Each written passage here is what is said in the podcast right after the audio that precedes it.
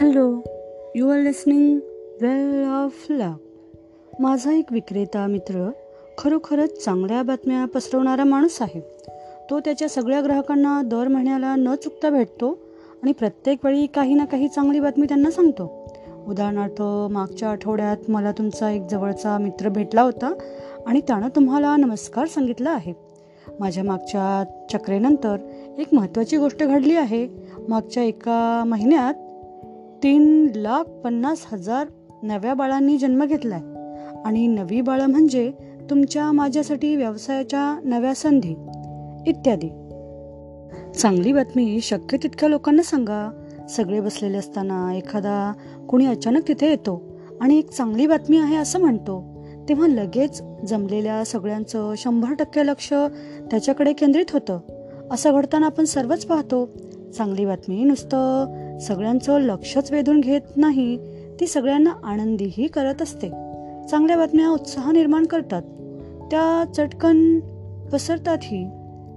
चांगल्या बातम्या पसरवण्यापेक्षा वाईट बातम्या पसरवणाऱ्यांची संख्या जास्त असते. पण यामुळे फसू नका. वाईट बातम्या पसरवणाऱ्यांना ना मित्र मिळतात ना जास्त पैसा मिळतो आणि ना त्यामुळे काही साध्य होतं. तुमच्या कुटुंबाला चांगल्या बातम्या पुरवा. आज दिवसभरात चांगलं काय झालं ते त्यांना सांगा.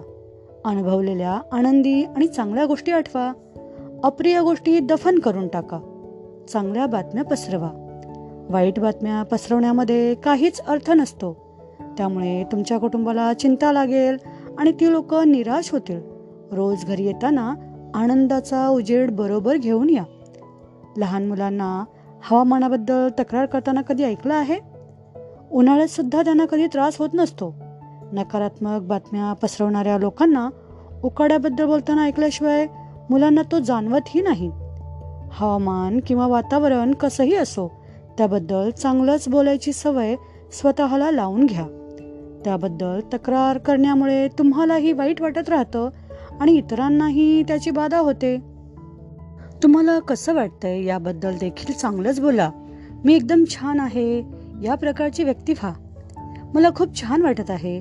असं प्रत्येक वेळी म्हणत राहा. तुम्हाला खरोखरच छान वाटायला लागेल. त्याच धर्तीवर मला बरंच वाटत नाहीये. असं लोकांना सांगत सुटलात तर तुम्हाला खरंच बरं न वाटणं सुरू होईल. आपल्या मते आपल्याला कसं वाटतंय? ह्यावर आपल्याला प्रत्यक्षात कसं वाटतंय?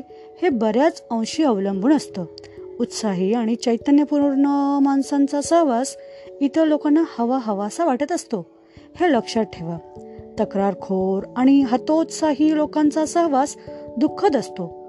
कामाच्या ठिकाणी तुमच्या सहकार्यामध्येही चांगल्या बातम्या पसरवा. त्यांना प्रोत्साहन द्या. संधी मिळताच त्यांचं कौतुक करा.